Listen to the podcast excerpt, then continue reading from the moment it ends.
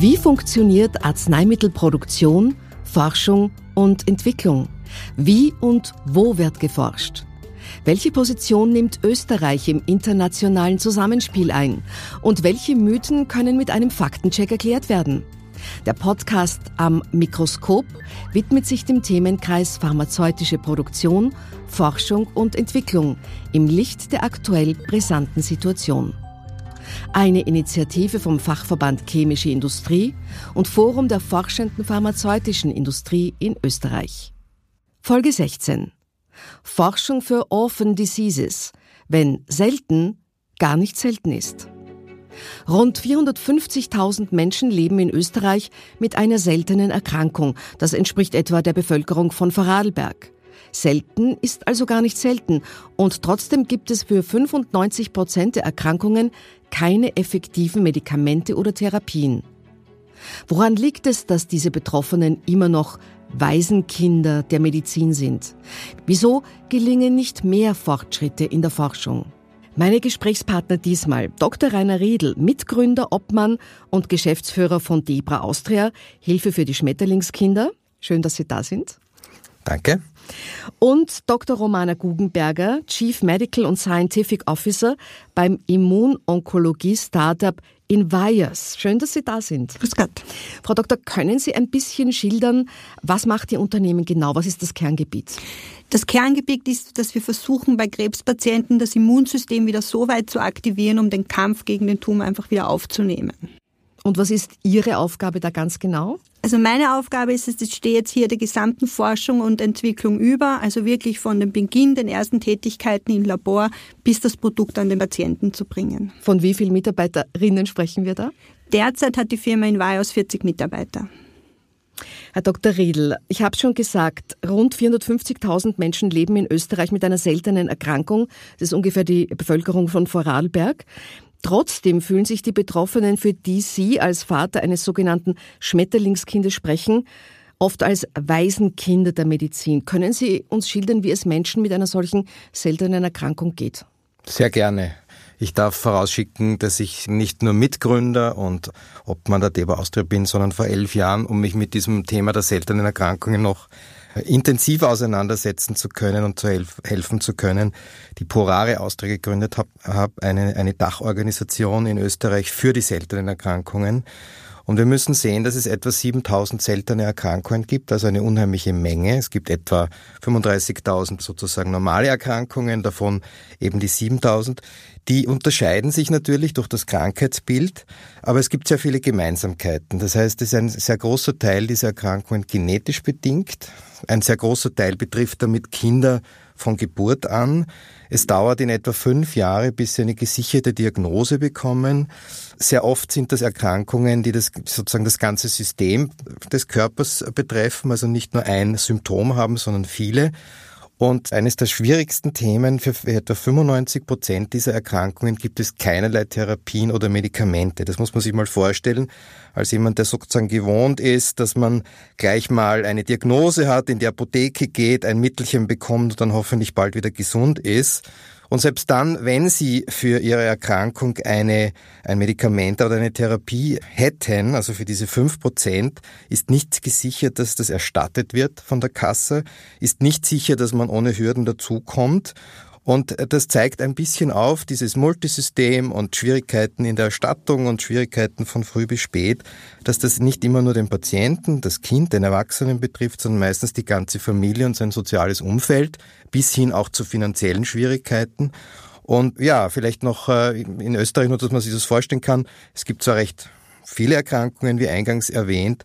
Es gibt aber nicht so viele Initiativen. Also wir sprechen von gut 100 Selbsthilfegruppen oder Patientenorganisationen, die sich dann jeweils um die Betroffenen irgendwo kümmern, mehr oder weniger gut, je nachdem, wie gut halt so eine Patientenorganisation es schafft, sich zu organisieren. Aber im Großen und Ganzen ist es schon ein sehr großer Rucksack, den die Betroffenen und ihre Familien da umgeschnallt haben. Und jedes einzelne Schicksal schlägt in die Familien ein wie, ein, wie eine Keule.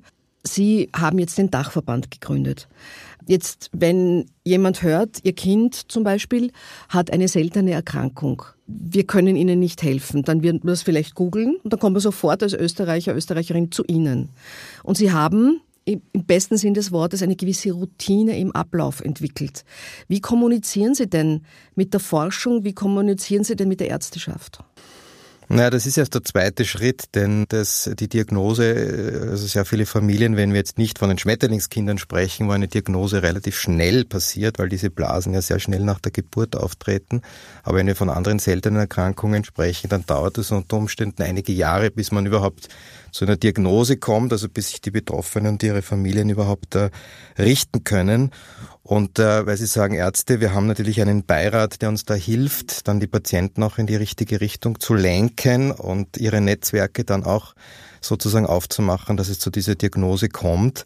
Aber der, die Kommunikation mit Ärzt und Forschung ist sozusagen ja nicht das Erste. Das Erste ist irgendwo, wo gibt's Versorgung, gibt's vielleicht Medikamente, gibt's Therapien. Und gerade bei seltenen Erkrankungen schaut man natürlich nicht nur in Österreich nach, sondern sehr schnell auch nach international. Was gibt es dort vielleicht für Expertisezentren, Experten, Selbsthilfegruppen oder ähnliches?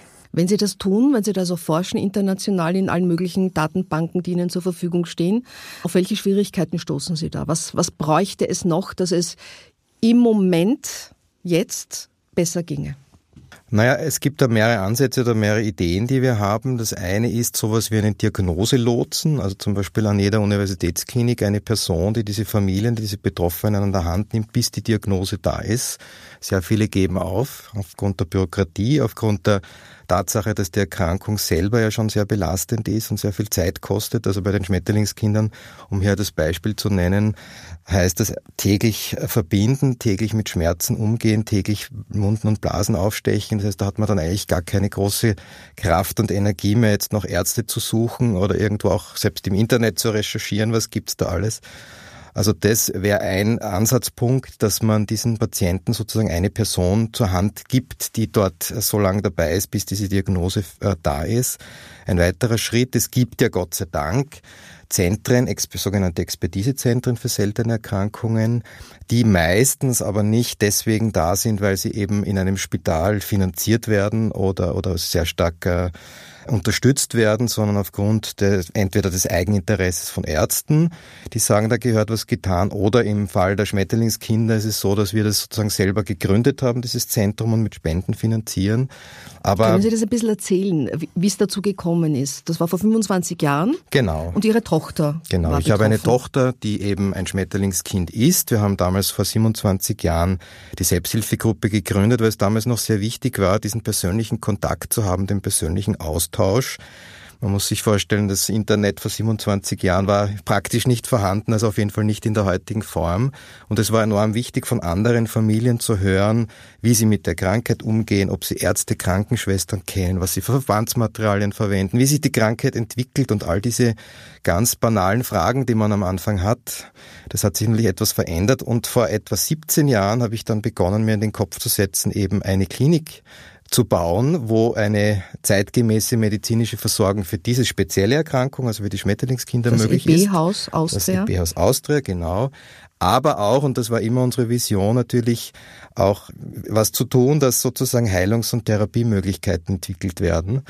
Und äh, wenn man jetzt in Richtung Forschung schaut, ich bin, ja, ich möchte fast sagen, froh, mit welcher, oder ja, ganz zufrieden, mit welcher völligen Naivität wir an das Thema herangegangen sind. Wir haben damals gedacht, äh, wir stellen dort, oder wir, die, die hat es dort schon gegeben an der Abteilung, an der Dermatologie, halt ein, zwei, drei Biologen an und, und die forschen und dann sind sie halt fertig nach, keine Ahnung, zwei Jahren, fünf Jahren. Und wenn die fertig sind, dann gibt's eine Therapie. Wüssten wir oder hätten wir damals gewusst, wie komplex, risikoreich, teuer und nicht immer zielführend diese Forschung ist, hätten wir uns wahrscheinlich nicht drüber getraut. In unserem Fall, wir haben sehr viel gelernt. Wir haben vielleicht da oder dort auch ein bisschen Lehrgeld gezahlt, aber es ist gelungen, da eine sehr, mittlerweile sehr kompetente Forschungsgruppe aufzubauen. Allerdings darf man ja nicht auch übersehen, wie komplex die Forschung ist. Das beginnt damit, dass man einmal die Krankheit verstehen muss. Das muss man sich als Patient auch immer wieder vor Augen führen, wenn man ungeduldig ist und sagt, die Pharmaindustrie oder da oder der muss was tun. Ich muss zunächst einmal verstehen, wie eine Krankheit quasi biologisch funktioniert, bevor ich mir Gedanken machen kann, wo kann ich eingreifen. Und dann muss ich überlegen, welche sozusagen Maßnahmen, Strategien kann es geben, auf biologischer Ebene dort einzugreifen. Und erst wenn ich das einigermaßen gut gezeigt habe, wie das gehen kann, kommt eigentlich erst die Industrie ins Spiel und beginnt dann aufgrund solcher, ja, Proof of Principles, also solcher prinzipieller Versuche im Labor dann vielleicht auch Medikamente draus zu machen, klinische Studien zu machen und so weiter. Und das ganze Ding kostet, sagt man halt immer so über den Daumen, aber nur, dass man sich vorstellen kann, von der Idee bis zum, bis zum Produkt, das in der Apotheke liegt oder das in einem, in einem Krankenhaus als Therapie anerkannt ist, eine Milliarde Euro oder Dollar. Das heißt, da, da ist man schon relativ limitiert, wenn man sagt, ich möchte so eine Heilungsmethode erfinden und mit Spenden auch entwickeln, was man äh, daher tun kann. Heute wissen wir, wie komplex das ist und lassen uns aber trotzdem nicht davon entmutigen. Fragen wir gleich die Frau Dr. Guggenberger, die für die Seite der Forschung hier spricht. Was ist denn die größte Herausforderung bei der Erforschung seltener Krankheiten und was könnten Patente zur Forschung beitragen? Ja, was ist das Schwierige? Das Schwierige ist natürlich, dass man das Gros nicht hat. Also man hat, die, man hat limitierte Informationen, also genau das, was der Herr Dr. Riedl angesprochen hat. Ja. Man hat einen reduzierten Zugang überhaupt zu, zu Material von, von Patienten. Ja. Das heißt, die Biologie zu verstehen und die ist selten einfach, die ist meistens sehr komplex und sehr vernetzt. Ich glaube, das wissen wir mittlerweile alle. Es wird auch immer, es adaptiert sich eine Krankheit auch immer wieder. Ja. Also da muss man einfach auch immer mitgehen. Und das ist schon eine Besonderheit natürlich der seltenen Erkrankungen. Und seltene Erkrankungen sind aber natürlich speziell für für große Unternehmen auch, auch uninteressant, weil am Ende des Tages natürlich der Markt dann auch nicht da ist. Es gibt aber natürlich auch seitens von Behörden, seitens Regierungen hier natürlich Unterstützungen, die man hier schon zukommen lässt.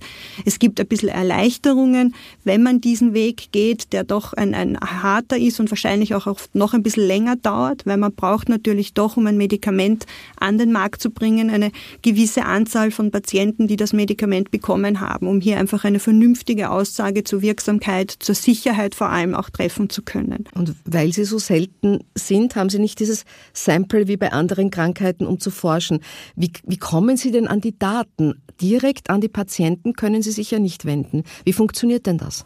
Genau, also wir von der, quasi von der anderen Seite, wir haben natürlich keinen direkten Zugang zu den Patienten. Das heißt, gehen wir in eine seltene Erkrankung, gehen wir oft über, es gibt so Vereinigungen auch der Ärzte, die sich natürlich besonders für das Wohl dieser Patienten jetzt interessieren, aus, aus unterschiedlichen Gründen, die helfen wollen. Also hier ähm, die Firma Apeiron, für die ich ja ursprünglich tätig war, hatte sich sehr für das Neuroblastom, eine Kinderkrebskrankheit, gearbeitet und wir hatten hierher eine sehr starke Kooperation, speziell mit dem St. Anna Kinderspital hier in Wien, aber natürlich auch mit der europäischen Organisation von Seiten der Ärzte, weil wir natürlich immer nur den Zugang über den Arzt haben. Der Arzt ist für uns der Zugang zum also der indirekte Zugang zum Patienten, weil natürlich nur der Arzt seine Patienten kennt und gelten für die Erforschung von seltenen Krankheiten dieselben Regeln oder gibt es gewisse Erleichterungen, was die Daten betrifft? Also es gibt hier schon Erleichterungen, wie gesagt, in der Anzahl der Patienten. Also wenn man jetzt denkt, würde man ein klassisches Herz-Kreislauf-Medikament entwickeln, reden wir von Studien mit 25.000, 30.000 Patienten. Hier reden wir natürlich von einer sehr limitierten Anzahl, entsprechend natürlich, wie selten eine Erkrankung ist. Aber hier ist es schon so, dass man sagt, man kann mit 50, 100, 200 Patienten. Nichtsdestotrotz muss es hier natürlich eine gewisse Sicherheit geben. Also es geht immer um die Patientensicherheit in erster Linie.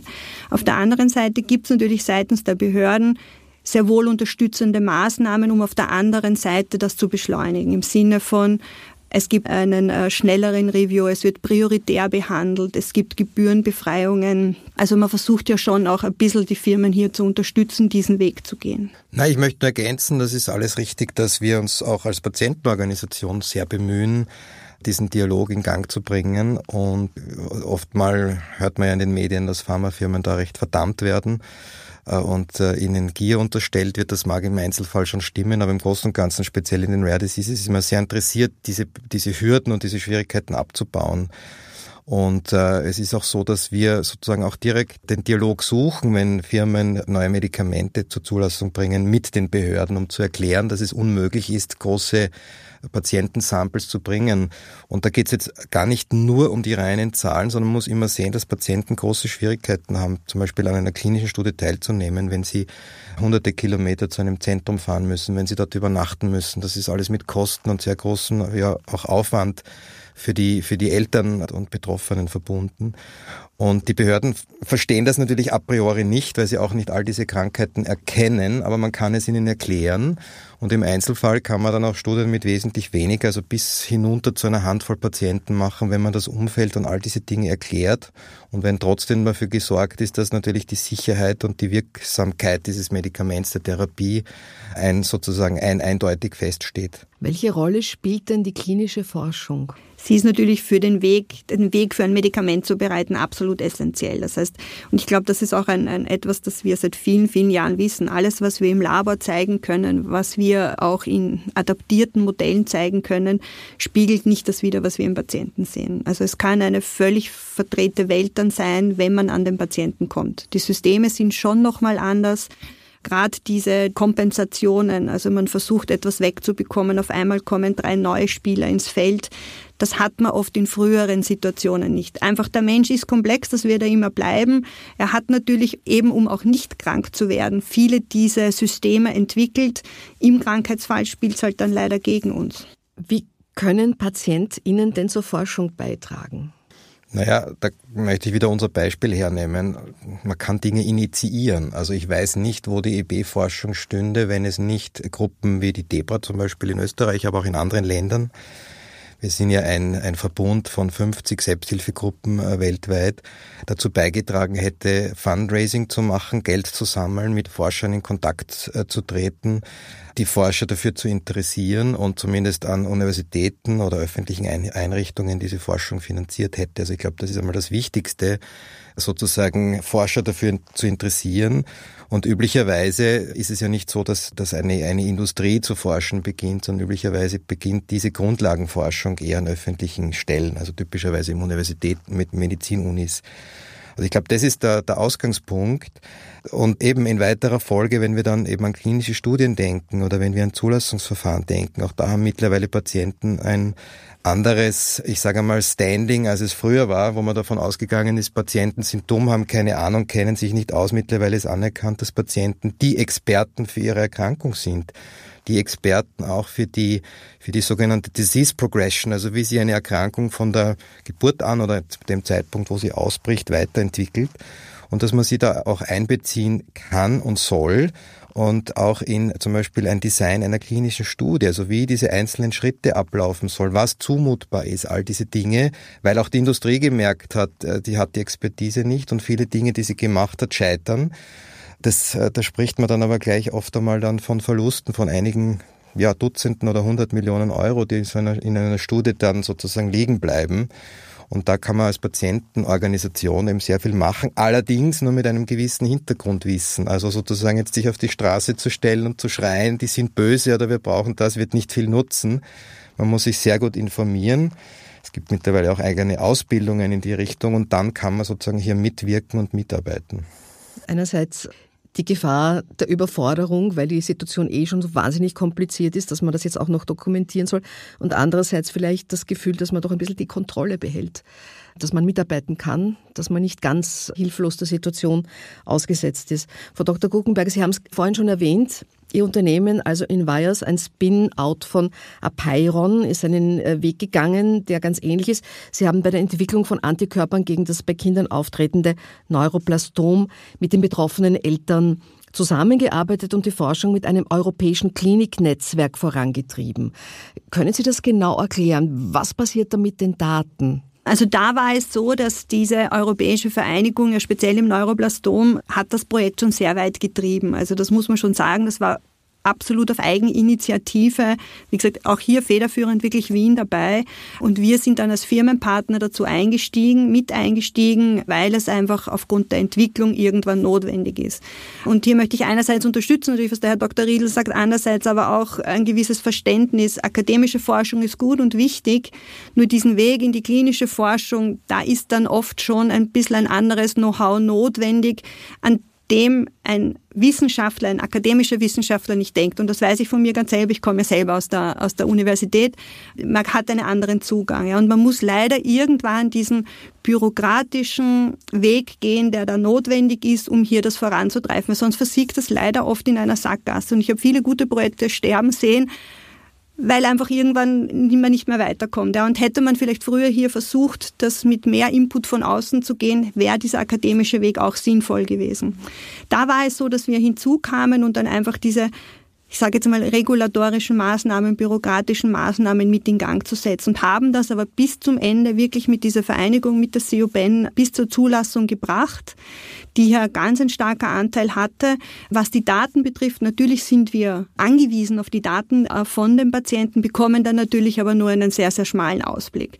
Das heißt, es gibt keine Personendaten, es gibt keine persönlichen Daten. Das heißt, es geht hier wirklich ich sage jetzt mal um die nackten Tatsachen, ob eine Therapie wirkt oder nicht. Aber die Dokumentation ist schon vollständig. Also ja. wenn Sie feststellen, an dieser Stelle der Therapie gab es einen Knackpunkt da gab es, weiß ich nicht, jetzt in so einer Reihe gesprochen, drei Möglichkeiten. Wir haben uns für die entschieden, das ist gelungen, aus dem und dem Grund oder gescheitert. Wir glauben aus dem und dem. Also das dürfen Sie schon. Das dürfen wir schon. Sonst und wir halten. die klinische Studie zum Beispiel auch vollkommen. Niemand kennt auch das Produkt natürlich so gut wie der, der es entwickelt hat. Das ja. heißt, hier die Retoursprache zwischen dem behandelnden Arzt und der Firma, dem Wissenschaftler, der das entwickelt hat, ist immer essentiell, weil wie gesagt, nur der weiß, wie man vielleicht umgeht. Aber das ist auch alles sehr, sehr streng reguliert bei klinischen Studien, welche Dokumente aufliegen müssen, wann es Rücksprachen gibt, wann ein Gremium sich zum Beispiel einschalten muss, weil irgendeine, irgendwas auftritt, mit dem man nicht gerechnet hat, aber auch was der beste Weg ist. Auch hier wird natürlich die Firma oder der, der Wissenschaftler dahinter oder mit einbezogen, aber letztendlich macht die Entscheidung dann final der Arzt. Wie gesagt, nur er kennt den Patienten, nur er weiß, wo es weitergeht. Aber da muss man auch sagen, das ist ja auch oft nicht eine Einzelperson. Ja.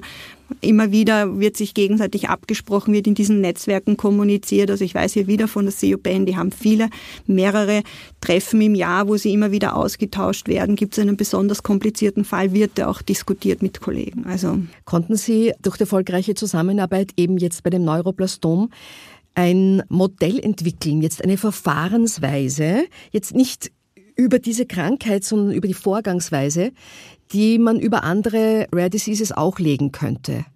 Oder ist es wirklich so, dass man sich jede einzelne Krankheit von vorn wieder neu anschauen muss? Also ich glaube. Säuft. ja, nein, der Schlüssel ist natürlich immer, glaube ich, dass man jemanden findet, der, den man für das Projekt begeistern kann, auch den Arzt. Also auch der Arzt, weil der Arzt transportiert das an den Patienten. Das heißt, wenn er davon überzeugt ist, kann er das nicht transportieren. In dem Fall war es, wie gesagt, eine Vereinigung. Dadurch war es für uns schon recht leicht, äh, weil auch, wie soll ich sagen, der Inhalt von ihnen kam.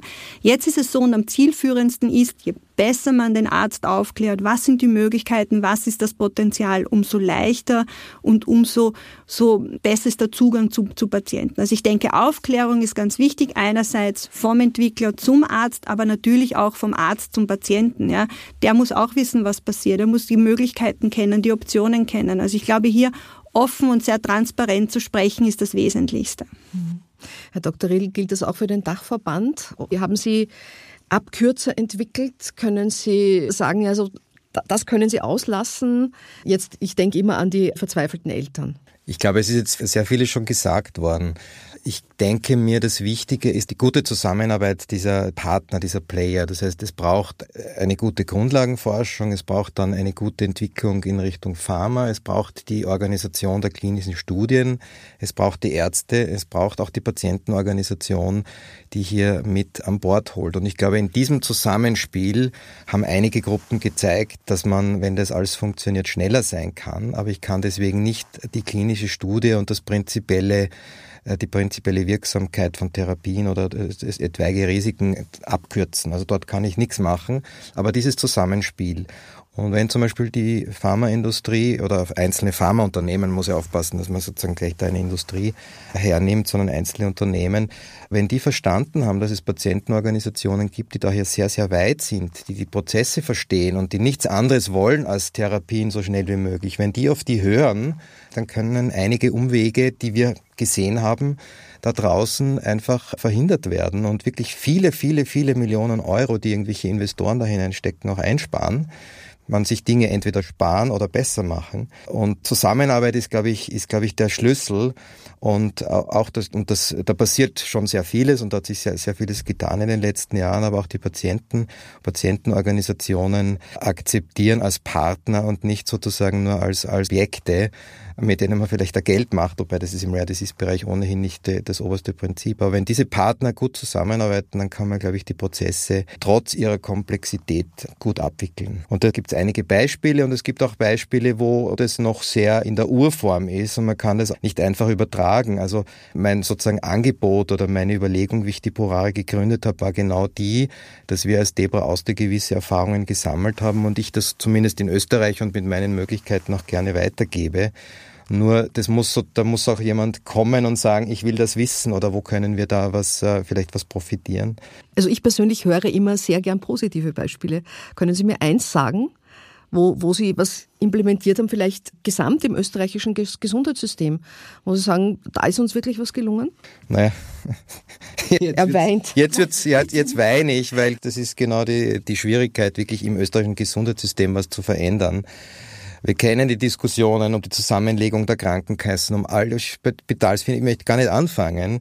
Äh, wie soll jetzt eine doch kleine Gruppe, die zwar versucht, sich zu organisieren, aber jetzt nicht eine, eine Macht ist, also ich bringe nicht 450.000 Österreicher auf die Straße, die für ihre Gesundheit demonstrieren. Also es ist uns ganz ehrlich gestanden relativ wenig gelungen, wobei man muss immer wieder aufpassen, dass man da jetzt nicht auch das Kind mit dem Bad ausschüttet. Wir haben gemeinsam und unter der Leitung des Gesundheitsministeriums den sogenannten Nationalen Aktionsplan für seltene Erkrankungen geschrieben. Ein sehr gutes Dokument, das 2013 fertiggestellt wurde. Und da muss man auch sagen, auf Druck der EU. Also es war auch keine Erfindung jetzt von Österreich, sondern die EU-Kommission äh, hat gemerkt, dass das Thema Rare Diseases natürlich ein internationales Thema ist in, in ganz Europa, wo auch Millionen Menschen sozusagen damit leben und die Staaten angehalten, eben diesen nationalen Aktionsplan zu machen. Wir haben das in einem sehr, sehr breit angelegten Prozess, also mit allen Stakeholdern aus dem Gesundheitsbereich gemacht. Die Implementierung ist sehr, sehr zäh, um so zu sagen, aber immerhin ist das Thema seltene Erkrankungen ganz anders sichtbar als vielleicht noch vor 10 oder 15 Jahren. Es gibt mittlerweile eine Reihe von sogenannten Expertisezentren. Das sind Zentren an Spitälern, die sich jetzt speziell mit einer Gruppe von seltenen Erkrankungen befassen, die so eine Art Zertifizierung äh, durchmachen müssen. Die sind jetzt sozusagen offiziell ernannt als solche. Eben das IB-Haus Austria war das erste äh, designierte St. Anna Kinderkrebsforschung, das zweite und viele andere sind gefolgt. Also das sind sehr schöne sehr schöne Auswirkungen. Nur zum Beispiel die, dass jetzt Diagnosen wesentlich schneller laufen, äh, merke ich noch nicht. Dass diese Zentren irgendwie auch eine Finanzierung erhalten, äh, davon merke ich nichts. Dass die Selbsthilfe im Bereich der seltenen Erkrankungen irgendwie auch äh, eine gewisse Unterstützung erfährt, wie in allen anderen, zumindest westlichen europäischen Staaten. Von solchen Dingen sind wir noch weit entfernt und der Kampf äh, bleibt weiter spannend. Was wünschen Sie sich vom österreichischen Gesundheitssystem, beziehungsweise was fordern Sie? Ich denke auch hier ähm, kann ich durchaus zustimmen, dass hier auch ein bisschen der Staat natürlich gefordert ist, einfach um hier auch zu fördern, auch nicht nur auf Seiten, äh, auch Unternehmen zu fördern. Ja, man muss schon sagen, Rare Disease, auch wenn ich jetzt plakativ wieder hinstelle, das ist natürlich nett, wo groß, große Pharmafirmen großes Interesse haben. Das machen eher die kleinen Firmen, weil sie natürlich hier mit ein bisschen einem anderen Herzblut dahinter steht. Aber da ist natürlich Geld wie überall immer die Latte nach oben, wohin man sich bewegen kann.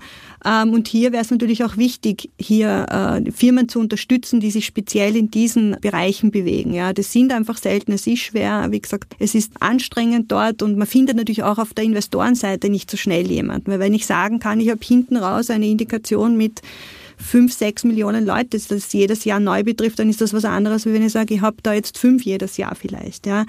Auf der anderen Seite muss ich sagen, rein jetzt von der Zulassungsseite hat sich hier schon einiges getan. Ja. Also man ist jetzt, weil früher war es ja auch so, die Europäer, die ein bisschen unabhängig waren von den Amerikanern, was das betrifft. Also hier gab es mittlerweile zumindest für Rare Disease so weit einen Schulterschluss, dass man sagt, man kann gemeinsame äh, dis wissenschaftliche Diskussionen fordern von den Behörden. Das heißt, man diskutiert dann wirklich gemeinsam, wie kann eine klinische Studie ausschauen, dass sie sowohl in Europa als auch in den USA akzeptiert wird. Und das ist schon mal ein, ein Riesengewinn, ja, weil man spart sie, also man reduziert dadurch die Entwicklungszeit einfach, weil man dann eine hat. Man muss natürlich auf viele, auf viele andere Dinge aufpassen, wie zum Beispiel ethnische Zugehörigkeit, ja, also das sind alles in einer klinischen Entwicklung wichtige Sachen und zum Beispiel für die USA ein zentraler Bestandteil, ja.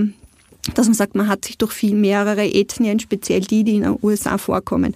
Aber wie gesagt, hier gab es zumindest mal einen Schulterschluss, um hier gemeinsam an einem Protokoll zu arbeiten. Weil sonst hat man das mit den Europäern gemacht und dann ging man in den USA und man begann dann wieder von vorne, ja, weil irgendein Punkt nicht beobachtet wurde der halt in Europa auch vielleicht nicht zentral ist oder nicht so. Also das ist für uns schon ein Schritt, wo wir sagen, das macht es auch wieder mehr einfacher für uns.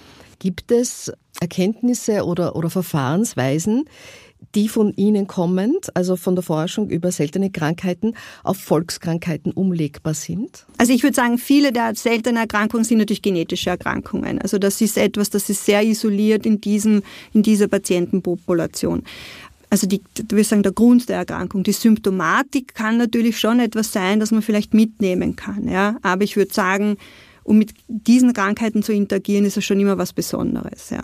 Und auch die, und das muss ich jetzt auch nochmal sagen, es sind Kinder halt auch immer was ganz Besonderes, weil es halt wirklich eine schützenswerte Gruppe ist, die nicht für sich selbst sprechen kann und in Wahrheit auch keine Stimme hat.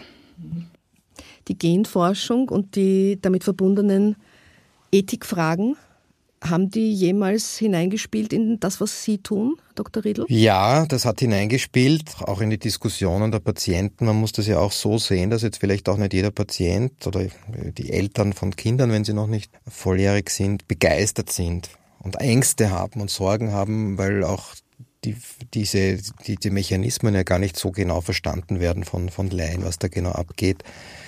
Aber nachdem, nachdem diese Dinge noch relativ weit weg sind, ist es noch nicht so, dass diese Diskussionen jetzt sehr häufig und sehr heiß, äh, sehr heiß sind. Und auf der anderen Seite muss man halt sagen, vermutlich ist die Stammzellgentherapie oder dieser, dieser Bereich der Bereich, mit dem man gerade bei diesen sehr schwerwiegenden Erkrankungen am meisten machen kann.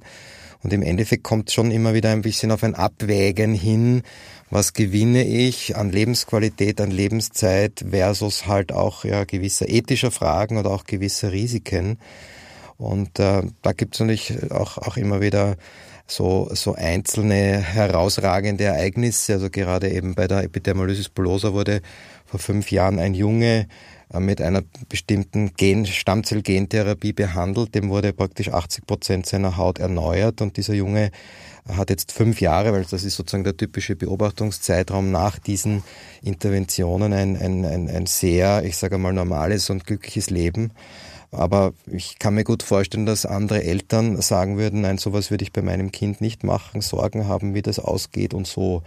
Also die Diskussion wird sicherlich äh, weitergehen. Also ein, ein Pionier, ein schöner Durchbruch, wahrscheinlich kein Einzelfall und etwas, was man gut vor sich hertragen kann. Wir haben knapp vor Weihnachten. Sagen wir, Sie beide haben einen Wunsch, den drängendsten, den größten an die österreichische Gesundheitspolitik. Welcher wäre das? Für mich wäre es das hier nochmal drauf zu schauen, was braucht das Gesundheitssystem, was brauchen aber auch die Entwickler, um wirklich gute, solide Forschung betreiben zu können und letztendlich Produkte an den Markt bringen, die uns allen helfen oder das Leben leichter verbessern und Kinder vielleicht sogar beschützen.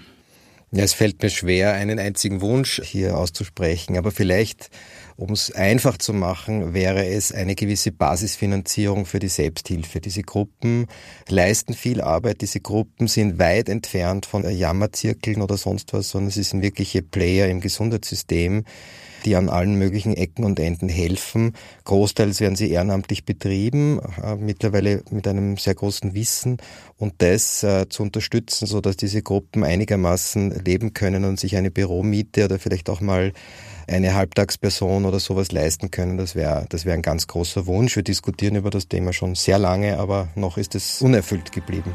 Ich finde, es ist ein berechtigter Wunsch und ehrlich gesagt auch ein bescheidener Wunsch. Und ich danke Ihnen beiden ganz, ganz herzlich, dass Sie da waren. Es war sehr, sehr interessant und wünsche Ihnen alles Gute. Danke. Am Mikroskop finden Sie dort, wo Sie Ihre Podcasts hören und unter www.chemiereport.at slash am Mikroskop.